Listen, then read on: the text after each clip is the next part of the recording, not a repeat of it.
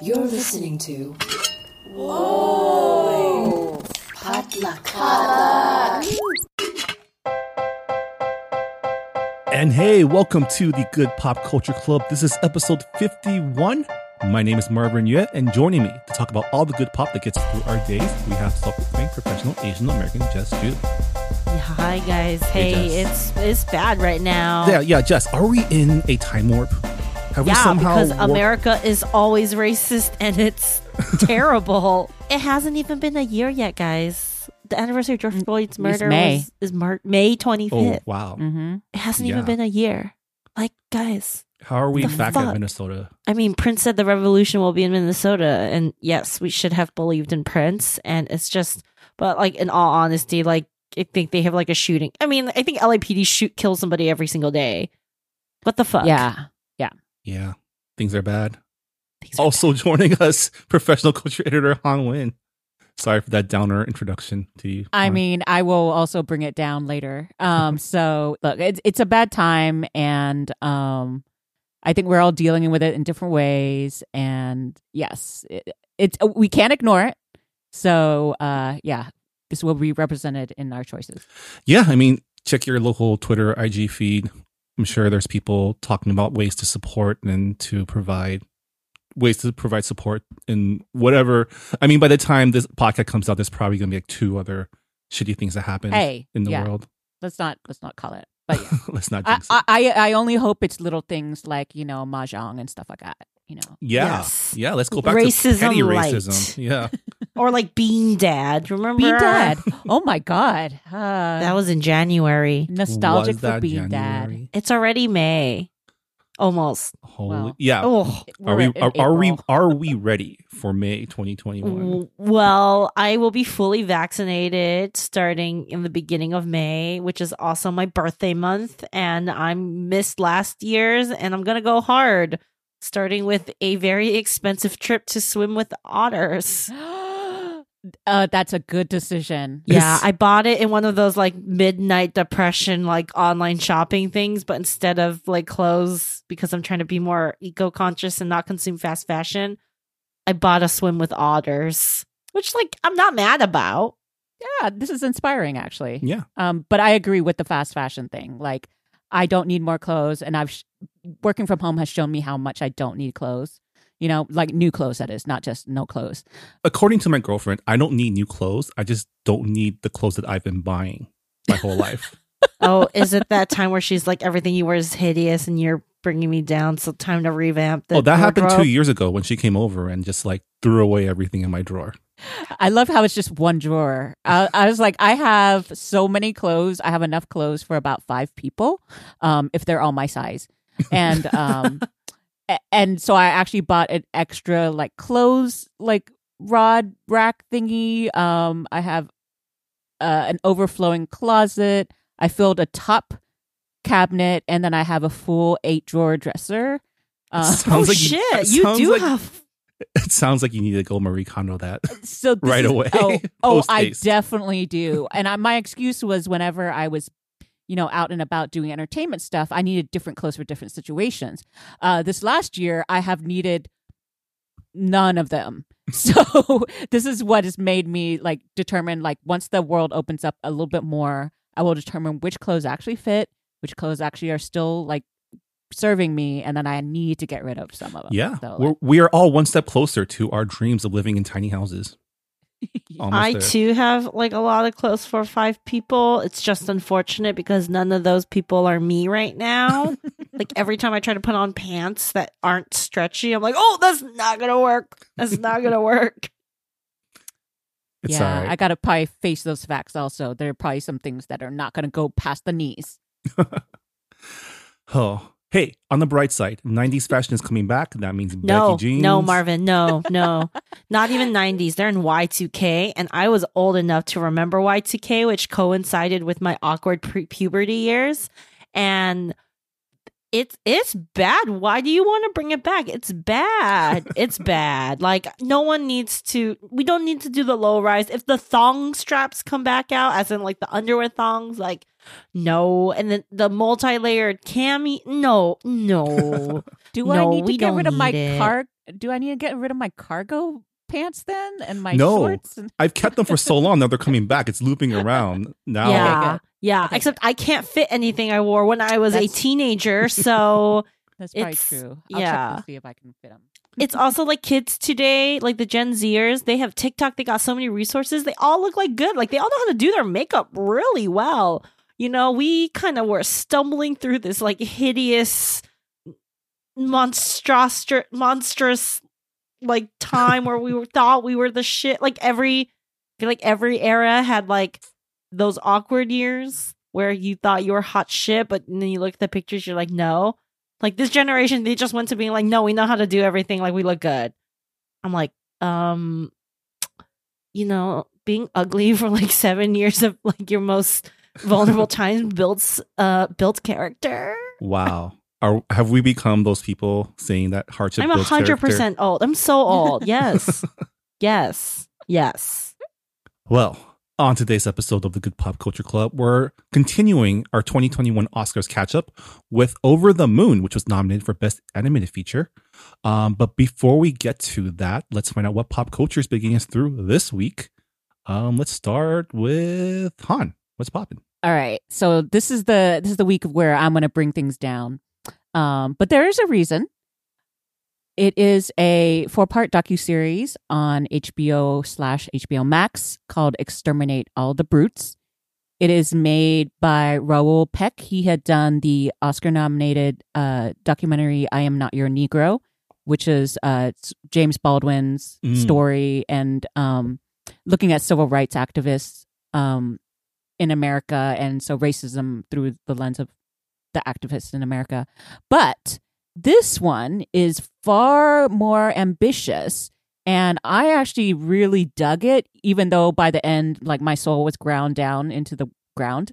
Um, but basically, the the title "Exterminate All the Brutes" kind of gives you a, a clue as to what it's about, which is the quote itself was taken from the horribly racist character in Heart of Darkness, uh, Joseph Conrad's novel, and then that title was used. I mean, that quote was used as a title of a book by Sven Lindqvist, who is a nonfiction uh, Swedish author who wrote a lot about um, the history of colonialism, imperialism, genocide, white supremacy, etc., all around the world.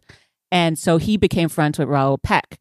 So this docu series is highly influenced by that concept. Um, so when people talk about white supremacy, you know, in the U.S., they often, you know, just start with like, you know, uh, slavery and stuff like that, and and whereas this gives a far more global and historical look throughout centuries, things that we know, like we know about colonialism in Africa and everywhere else, but he kind of really puts it together in a very interesting way that like makes you connect the dots if you haven't, but also just gives you a better like cohesive look at the world, even though it's not a comprehensive docu series. I don't know how to describe it, but he hops all around the world. He hops around in time. It's put together. This narrative is put together very interestingly in that he puts it together with a lot of let's see old hollywood and other type movies where he uses clips to sort of show like it starts off with a a clip from on the town which is a musical that had like gene kelly and frank sinatra in it. Um and they're in you know it's set in new york and they're dancing in like a museum, but of course, it's in the museum where there are representations of historical people and the sort of racist uh, representations of those people. So it's just, he has a fascinating way of putting together like all of the culture and all of the sort of storylines that we might have heard. Um, there's use of animation. There is, he even includes himself in the story because he, since he's from Haiti, you know, he talks about how those islands were, you know, discovered by Europeans too. Um, he talks about how he, you know, later on went to Congo. So of course, Congo was taken over um, by, I believe it was Belgium, uh, and then he also has a um, some recreations, and the recreations are fascinating because they also go hop around all throughout time in America, in the Congo, all over the place.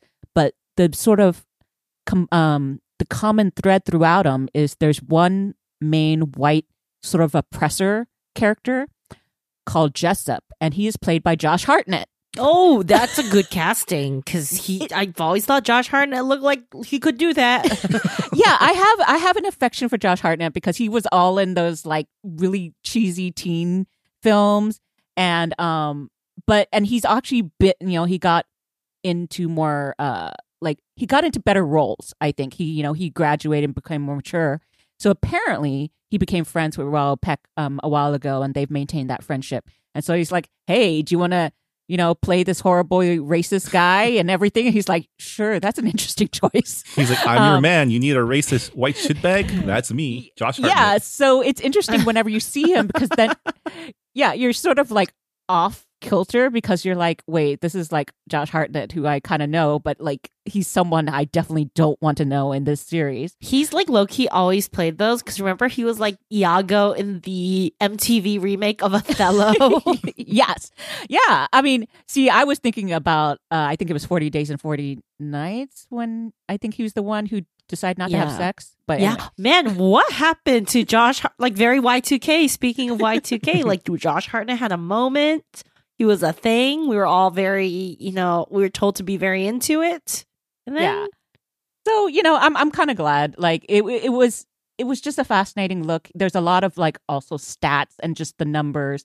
Like he goes over everything, um, and how a lot of people think that like genocides began and ended with you know Hitler, and you're just like no, you know it's been like everywhere. And he talks about e- even like the uh, Industrial Revolution and the making of guns and how that also and cannons and things like that also helped white supremacy.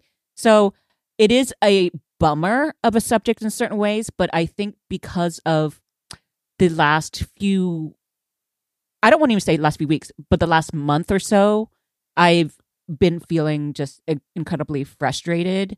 Um, and I think it was just important for me um, because I also listened to the uh, audiobook for Ijeoma's Oluo's uh, book, So You Want to Talk About Race. And so that and then Exterminate All the Brutes, between those two, it was kind of like these were my ways of basically letting myself know that like a counteract um counteracting the sort of gaslighting that's out there where people are telling you like no it's not that bad or it's uh, and, and you know this like this is just why you why do you care about race uh, why do you care about slavery now you know all this other stuff and it's like no we should care about all of this stuff and we have been um there the suppression has had been happening since even before america was I mean, yeah, Western imperialism, colonial Yeah. colonialism has been an issue for like centuries. It's right? centuries. I mean, it's basically since the Crusades. So, And yeah, I mean, um, Documentary series like this, if anything, gives us something to point people towards, right? Because some people they won't learn unless there's like a big zeitgeist for it, like.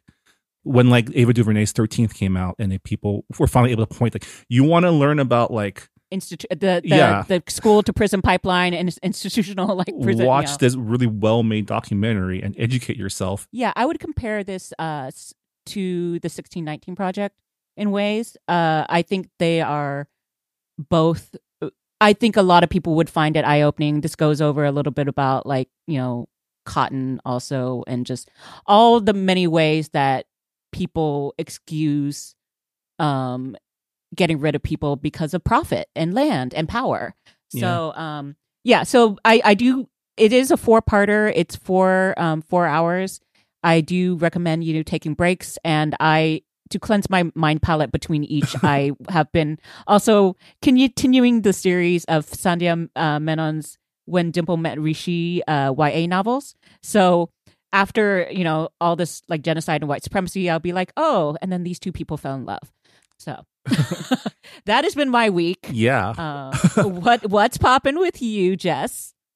Um, def- nothing is deep. I started the four part docu series on Netflix. This is a robbery about the biggest, biggest in quotes art heist in history at the Isabella Gardner Museum in Boston. They thieves made it's still unsolved to this day. It's been like thirty years, and they stole I think what was worth is estimated to be a, like three hundred million dollars um in paintings, including like Vermeer's, Vermeer's and Rembrandt's, and um yeah, very low stakes. It's like true crime. It's all like the mystery of true crime, but none of like the murder and the sadness. Because yes, it's sad that the paintings were stolen, but also like no one, no women got like slaughtered or anything. So you know, I can breathe a little easier and you know speaking of like white people stealing stuff it is like all just white people like kind of fighting over the spoils of you know imperialism like indirect imperialism because we have to also recognize that all these museums and these huge like gilded age wealth and like the wealth that allowed the collection of such art is from imperialism exploitation of other you know Mhm. racist capitalism shit right so I was like, yes, white people just in Boston, just fight amongst yourselves. This is great. It's okay. I only watched the first one and a half episodes, and I was really into it because it's like, first of all, the museum is gorgeous. Like, Beautiful. the grounds are crazy, and also. I really dug the music. Like it made me so excited. I was like, this needs to be a score, you know, somewhere. And then I also just the fact that it was a heist. Like what? yes, it's a heist. It's a heist. It's a mystery, though. It's like part heist, part mystery. And I love learning about like the insular worlds of very specific worlds. And having done like nonprofit arts, I you know I get a sense of it. But like they, there's very like specific museum things, like art museum things they talk about, and like you know the FBI is involved, and um you got like you got everyone from like re- veteran FBI's to like stonehead security guards and like drunk college kids who happen to come across, you know, what might have been the robbers in disguise. I was just like, oh, this is very like dramatic. But again, no one's getting like murdered, murdered, stabbed, stabbed. So it's a good time. So would recommend, um, even if you don't like anything about art, um, it's also really fun to guess where these paintings are. So the issue with these paintings is that, and I didn't even know this about like, because you when you steal a very famous painting, you cannot sell it. So it's just like, why would you put yourself at risk when you cannot get like the market value? It doesn't matter if this Jackson Pollock would go for like a hundred million on like Sotheby's or Christie's, like to art house auctions. If it has to stay in the black market, they say it's actually only worth like twenty percent of the open market value. So it goes from a hundred million to ten million, which is still a lot of money, but you know, is the risk worth it? But they, like apparently people use art for collateral for drugs. Or uh-huh. there's a theory that it was a specific job, like somebody rich hired them to steal these specific things because the things they chose to steal were kind of random. And I'm like, oh, I bet you like I bet you Vladimir Putin has something in his like mega his like have you seen his like villain bond house like built in the Yeah. mountains in the trees like i bet you he has that seascape that rembrandt seascape just hanging over his fireplace he looks at it he goes huh you know what I also love is like they talk to an art thief who is like finally freed from jail, but the only reason why he they know he didn't do it was he was in jail at the time. he was in jail he's great i love him He's an old dude sitting in like a lawn chair, um, but talking about stuff. But it's also like it's kind of like that classic um plot line where you have to ask a thief to help you catch a thief. But you know, like this Yeah. is it's a it's a reason why this is true crime. Um, where it's still not solved, but it is fascinating all the different theories and and like threads they follow to Mhm. see. And yo, look, humans, we're just nosy bitches, and anything unsolved, we will just think about forever. Like that will that just makes it like ten times more tantalizing.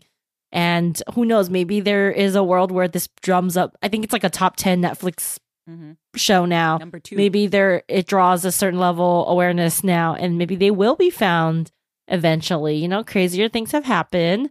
So you know, Uh, you know, I mean, there's still something happening with making Go. a murderer you know so i can i can believe it i would love it if th- as a result of this if they found the art Yeah. And this is the thing. Like, this is like, you know, again, this is not murder. So there is a potential happy ending to this. Even because in murder, true crime, it doesn't matter if like justice is served. The person who was murdered is still dead and it's still sad. But this is like, oh, we can get potentially some of these works of art back. I know. Who knows? You find the art, the thief gets a book deal, makes a movie of his life. I would win-win. watch it. So, oh my god, yes, I'm fine with that. I'm fine with that because at the end of the day, look, it's a little sad, but it's also just stuff. Yeah. All right, but Marvin, what's popping with you? All right, I have two things. Um, the first is an anime update. Uh, the new season of anime just started last week, and um, you may remember a couple months ago I mentioned that I was reading a light novel series called The 86, which is a mecha war anime that takes place in a country that has um, sent its minorities to internment camps and conscripted them to fight against a robot apocalypse. So, like the United States in like ten years. Um, yeah, pretty much. Um, so the anime adaptation just came out. The first episode released on Saturday. Um, it's streaming exclusively in the states at Crunchyroll, and um, so far it's um, I'm into it. Uh, the first episode, like most sci-fi stories, is a lot of exposition, but the animations look really good. The mech battles are done really well. And yeah, I'm looking forward to um, seeing this story that I've been enjoying um, adapted onto the screen. In a way, it's a little timely. You know, the story touches on themes like racism, oppression, the human nature of dehumanizing the other, um, but also interrogates what it means to be an ally and how to check your own privilege when trying to connect with oppressed classes. And there's some interesting themes. Um, we'll see how the adaptation addresses those. But um, I'm really interested to see how this series um, hits on American audiences. So I've been like following Twitter discourse and things like that. And, you know, I'm looking forward to following it. But check it out. It's called 86. You can wait 12 weeks and watch the whole first half of the season on Crunchyroll with your free trial, or you can just follow along. But with that said, it's time for another edition of Go Asian, um, our sub podcast within our podcast, where we check in on our three favorite Asians on the latest season of Top Chef. Uh, episode two aired last week, and once again, the Asians dominated. Jamie won the quick fire with her like Korean style shrimp and grits. Mm. And then Yeah. my boy Shota and um, Avishar won the final uh, or the, the the the main challenge with what on paper sounds like a very weird dish, but I love them and protect them and I want them to go far and I want them to be the first double winners in Top Chef. I mean, they won partly because Avishar also used his scientific know-how to uh, carbonate Carbonate grapes. Yeah, it was just so great. And so I, as soon as he talked about it, and then he pulled out like the canister, I'm like, I was like salivating. I was like, this is so exciting for me. That was an amazing when he talked about, yeah, he double majored in like microbiology. I thought my Asian intuition kicked in and said, oh, his parents wanted him to be a doctor. Of course. Sure. Of course.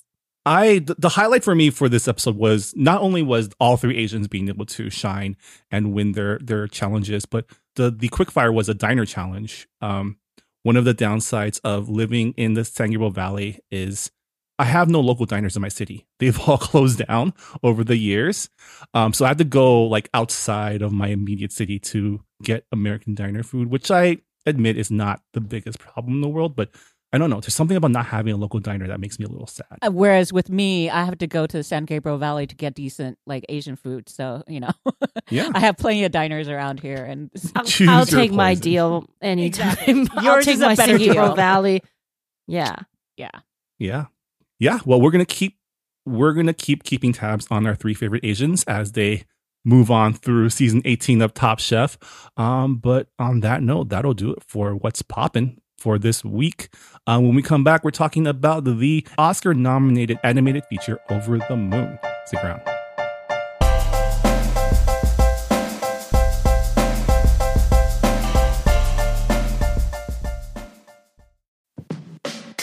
Hey, I'm Phil Yu, and you may know me from a blog called Angry Asian Man. And I'm Jeff Yang, author, journalist, and celebrity dad. We host a podcast called They Call Us Bruce, an unfiltered conversation about what's happening in Asian America. Each week or so, we host a discussion about some of the most vital and interesting topics in our pop culture and our community, bringing in guests who are shaping and informing this thing called Asian America from Hollywood to DC and beyond. Uh, we got media, entertainment, food, family, politics, representation. The good, the bad, the WTF of it all. So check us out wherever you get your podcasts or at theycallusbruce.com. Peace. Peace.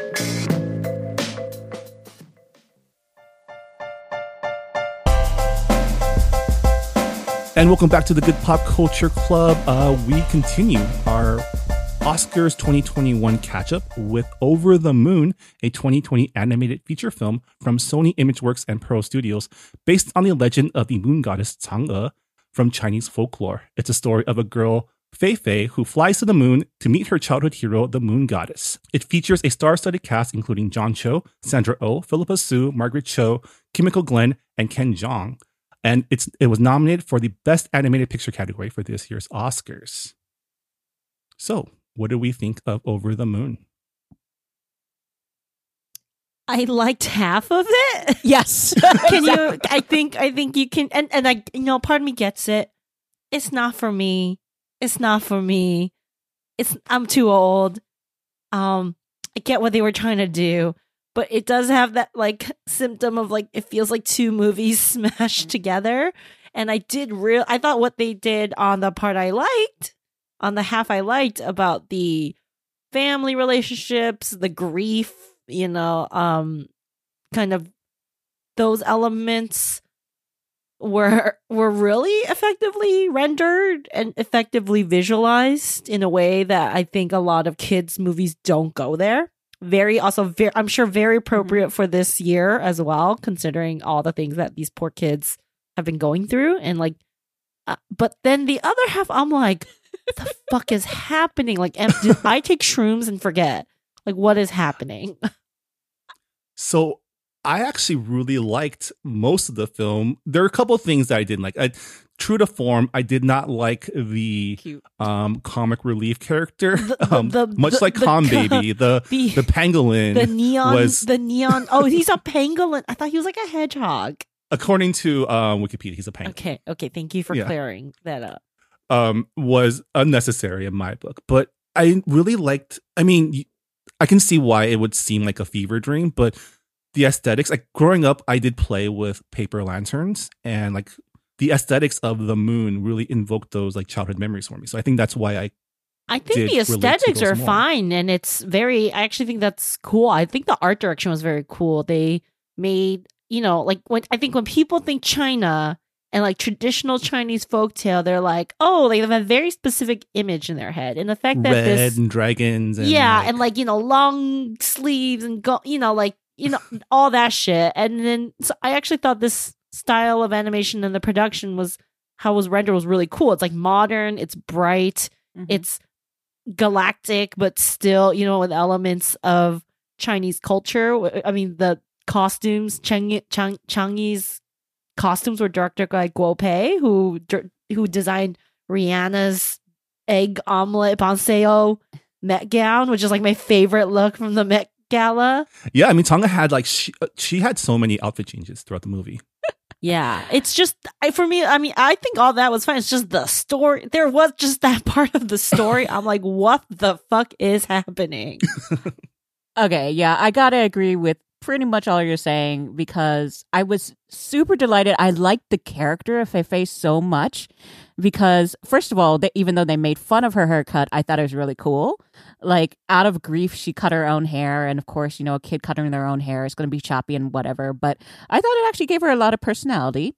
Um, and she was also like super smart. She knew how uh, a maglev worked and she kind of you know created her i mean she got to the moon like i thought that was cool but it was not done in a very stereotypical like oh you're a nerd way she was just like really passionate which i thought was cool. I loved the whole mooncakes um plot line because first of all all the food makes sense to me you know um that they take so much care with it that it was also part of her heritage and also just it was tied in so well with like how she loved her mom and then how like when interloper mom was coming in you know how how that was like a drawing the line there the towing that line like no no dates. Um so all of that like felt really good to me and i think one of the reasons why i also didn't like the the other part of it was i could tell that if i were a kid i would have been so scared of the moon stuff. Like it was nightmarish to me. There were just too many colors just over like you know i think i complained a little bit about um soul that world and now i take it all back all of that was wonderfully created. That was so calm. That was like ASMR, like good It was vibes. a beautiful world. It had these rules. I understood like what was going on. Give me the structure back. I don't want to be at this rave. It's like EDC on the moon. the moon and I also, also I found Chang'e Chang'e very scary. um and I know they explained it away. Um, but at the same time, I would have been like so frightened. So yeah, it, it felt very nightmarish, like you were saying on shrooms. It was, it was an acid trip. um, and maybe some kids will like that. Maybe the ones who are like very, you know, high energy will like it. There are a lot of animals. There's even walking mooncakes. Like, but yeah, that was not my like. I actually found myself checking email at that point, which I- was not a good. Yeah. I will say, animals are all pretty cute. Um, the her bunny is very cute in terms of like design. Even Gobi, who I do not get as a character, the neon hedgehog voiced by Ken Jeong, actually very very cute. The Mm. one thing, the one animal I was like, what the fuck? It's very unfrightening. Was the bunny on the moon? The jade rabbit? The, The jade he- rabbit. I was like, and then it got weird because spoiler alert, I guess like her bunny falls in love with that Mhm. bunny and it's a little bit Twilight is. I was like, what's the age difference between you rabbits? Um, but like they like stylistically like look very different, and then like her bunny, Bun Bun looks very young, Mhm. and then the Jade Rabbit's like this immortal deity who like kind of looks like if you were to like anamorphize him into like a human being would be like a creepy old dude. I'm like, Yeah. This is weird. Like, why are these rabbits making me feel some type of way negatively? yeah, not everything has to fall in love, people. Like you know, No, but that she was the bunny with the Yeah. like the, the eyelashes and he's the dude Mhm. bunny. So by the rules Ugh. by the rules of animated movies, you gotta smang. no, no.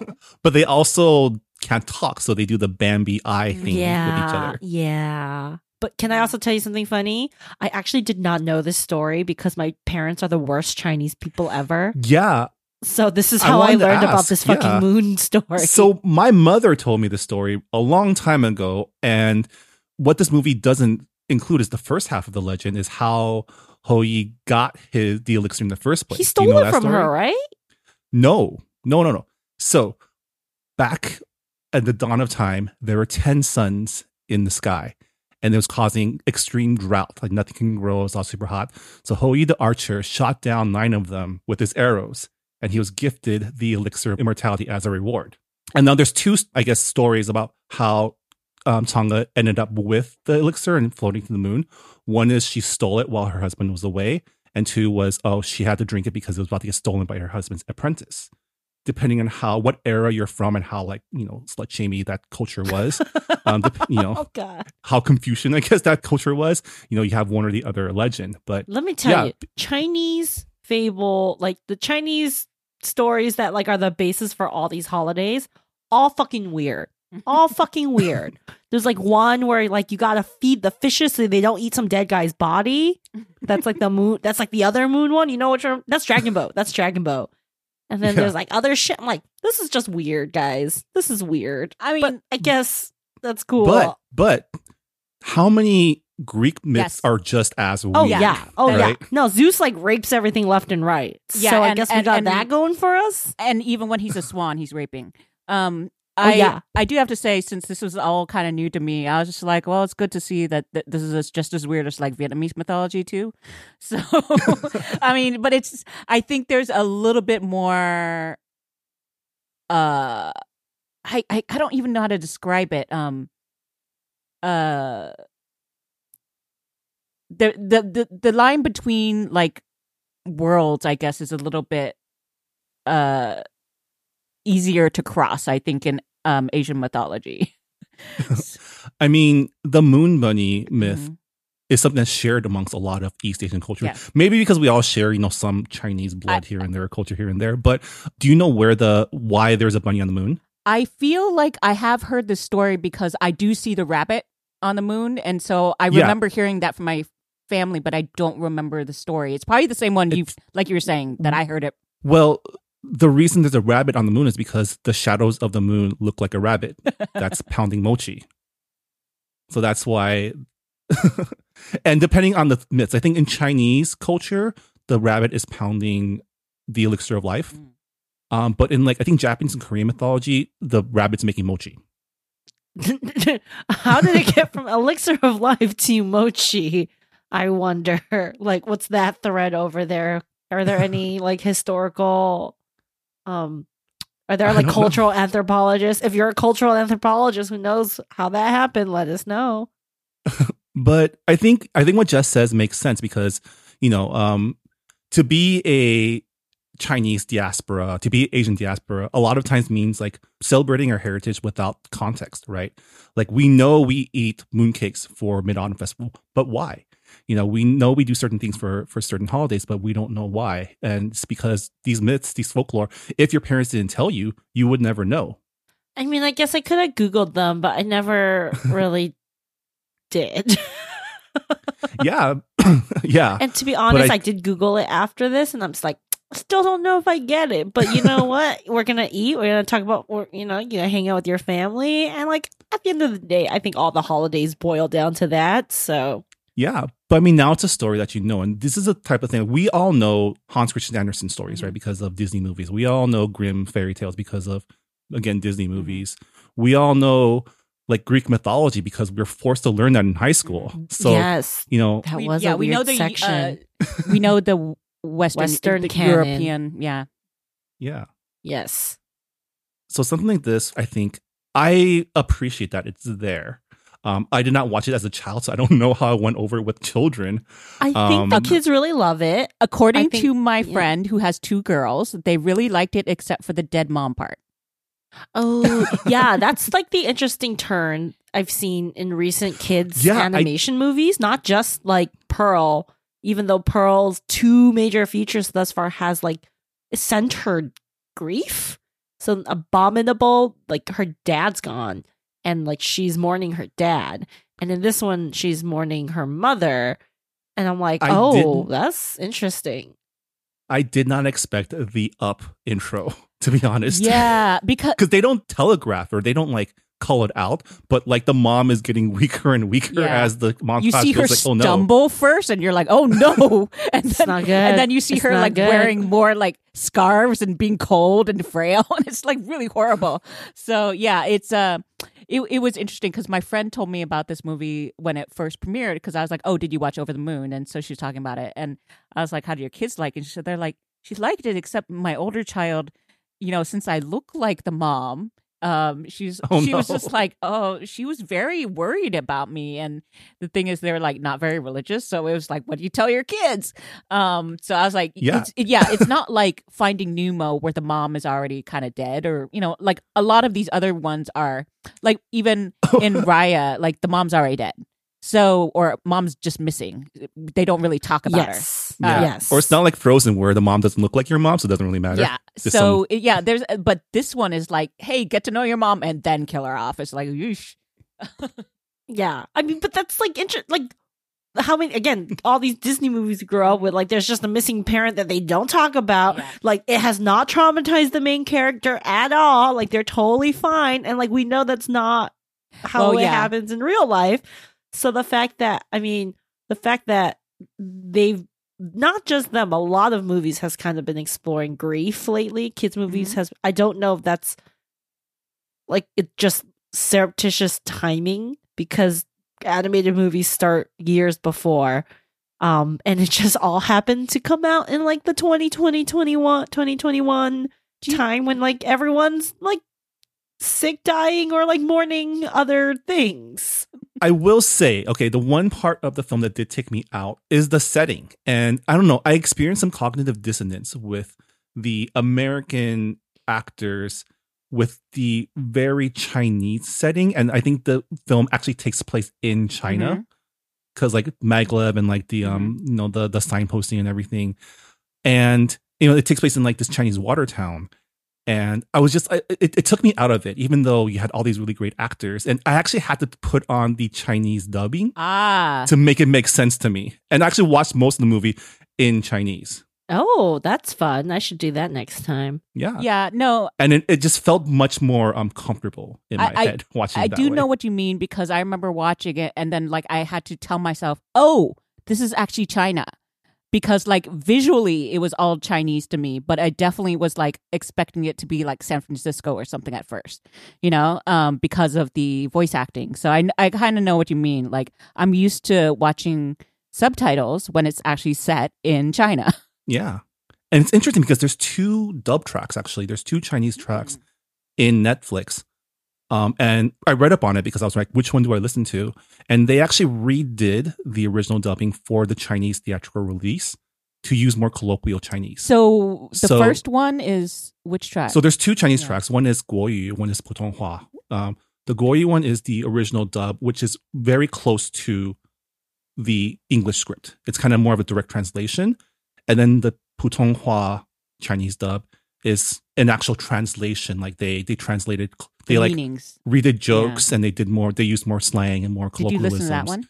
I listened to that one because that one flowed better. Hmm. It didn't sound like it was like a direct translation like the other. Yeah, one. which can be awkward when you d- try to directly Yeah. translate. Yeah, you need more colloquial. and the songs made more sense. Mm. Uh, the, the everything just like made more sense. The one difference that I found that I prefer the original English dub is there are certain moments where like um the moment at the end where like she's staring at the moon or the, where she's coming back to Earth, um there's silence. Whereas in the Chinese version there is exposition. oh, And I think that's just because um, I think they did a lot of like focus testing, and I guess Chinese people, for better or worse, are bad at picking up on context clues. You know why? because they're always You know talking during the movie.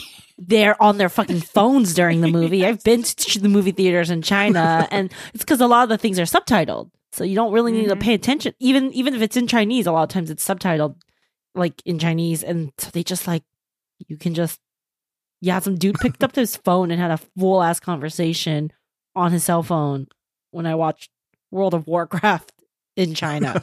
I was like, what the fuck is happening here? yeah, I liked the food too. The food scene was like made me super happy because all those dishes were like very specific and very um it's like what my family eats. So I was like, yay. yeah, And then I really liked I mean, not accurate because no like Chinese father would be in in that village. That type of village would be rocking like a sweater set in like the middle of the day. He would be in flippy floppies Mhm. and like a fun shirt and some sweatpants and Beijing bikiniing it, and that's why we love him. But I did like like Daddy John Cho was great. I did like I forgot his name, the grandpa who was always telling some sort of like random story. Uh, Oh no, not it wasn't random. It was just fun facts about hairy crab. yeah, yeah, no. Which Well, I mean, it was it was he kept on going, and I was just like, oh, this sounds very familiar. Like I I can totally see him continuing the dialogue in his head, even though you went off and did something and came back, and he's still talking about it. So yeah, I enjoyed that. I'm gonna get some hate for this, but I'm not a big fan of hairy crab. I feel like it's too much work for too little payoff. Uh, don't let our people hear that, Marvin. I mean, honestly, I agree with you, but um, I'm really, I'm really princess. I will only eat the shell with the with the roe. Mm. yeah, and- that's the best part. yeah, that's obviously the meat- best part. There's no meat in that those crabs. Yeah, that well, that's why you eat the roe, and then you like, and then like give the rest to my parents, and then sometimes they'll like just peel it for me. but it's crazy because people like people from where Jess and I, where our families are from, they go crazy for this shit. My parents go back crab. every like autumn for the hairy crab season. There's counterfeit Harry crabs too, Hanh. Like they each have like the legit ones have a Mhm. serial number, and you can actually check the Whoa. authenticity. But there's like a whole market like faking it too. It's The you know our people are hustlers and th- thieves. That is crazy. I don't think I've had hairy crab, so um, this was it's that was really to hard to get here. Like you're really unless you go to like a soup. I don't even think you can like import it here. yeah, I don't think they import. Yeah, and, uh, and both for like regulations and just in terms of like supply and demand like it doesn't leave china unless you like specifically unless you're like a rich chinese person living somewhere overseas and specifically order it and get it hand delivered to you which i know someone who did that I was about to say, have have you gotten Harry hairy crab smuggled? we don't have that kind of money um my flight attendant uncle used to smuggle it in but it used to but then that was before 9-11 and they got Yeah. stricter but you can bring cooked hairy crab in you can bring Got cooked it. seafood in Sure. so my parents you know the tupperware that is specifically for tra- chinese travel Mhm. they come back and they have bag they have like containers full of like the meat in the roll, or they'll have the cooked full one, and then they like, Hmm. yeah, they, you just eat it right away. I haven't had crab in a while. no, I'm just like I know I'm hungry. We should go Boiling Crab. Yes, get get vaccinated, hon, and we can eat sh- we can eat shrimp together. I yeah, I will let you know as soon as I get vaccinated, and I would love to just get some decent food. Shrimp and boba, Mhm. and then we could just ooh, we should do shrimp boba fried chicken, and then just eat Mhm. it in my backyard. Yeah, Yeah. I, I 'Cause mean, it's all every time I travels visit, well. yeah, every time I visit San Gabriel Valley, I order extra, and then I just take extra home. So sounds That's how fun. you do it. Mm. All right. So, Over the Moon is this good pop? Yes, I think it is. I think it's a really different take on, you know, to add to the family animated film canon. It, I think, at the end of the day, has a really important story and important message about grief and family and getting over like really intense feelings uh, and dealing with not getting over, more like dealing with intense feelings. And, you know, neon hedgehog aside, I know that's not for me, but I'm I'm happy for the people who uh, were, you know found joy from the bouncing neon hedgehog. Yeah, and Yeah. I would say yes, just because I can totally see, even myself, despite not not liking some of the sections, watching it again, it feels like an instant sort of like rewatch classic for kids. So yes, I would say, and and it's it is unique. I haven't seen anything like this before. Yeah. I mean, I think with this film, I found it easier for me to ignore the parts that annoyed me. Um, because I was just so into the world, the aesthetics, and and this movie really moves. It's well paced, and like any, I'm I'm I have a lot of young nieces and nephews, and anything that I can put on to like show them what media could be if we were represented is a plus for me, and it's a bonus that I, I genuinely enjoy this film as well. And yeah, I guess that'll about do it for our discussion of Over the Moon. Let us know what you thought about the film by engaging with us on social media. You can find us on Twitter at Good Pop Club. Uh, Jess Hanh, if people want to follow you on social media, where can they go? I'm on Twitter at Just Jew Tweets. And I am at Anonymous. And you can find me on Twitter at Marvin Yueh. Once again, thank you to the Potluck Podcast Collective, a collective of Asian American hosted podcasts that we are a proud member of. Uh, you can check out our fellow Potluck Pods by going to the website podcastpotluck.com. And yeah, that'll do it for the Good Pop Culture Club episode 51. Thank you so much for joining us once again, and we'll see you all next time. Bye, everyone. Bye. Bye.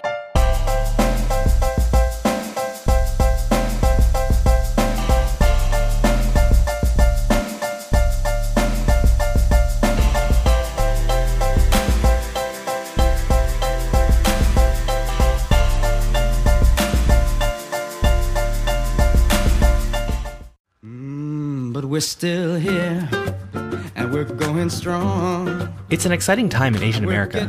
There are more movies, TV shows, books, and music reflecting us than ever. But all of these represent just a small slice of Asian American culture and experiences. So what do we do? Tell more slices. Asian Americana is a show that explores these slices of distinctly Asian American culture and history. We've talked about how Chinese Americans built California's Sacramento Delta, the art scene turns gallery institution Giant Robot, a play that explores the lost Cambodian pop music of the 60s and 70s, and, of course, Boba, just to name a few stories.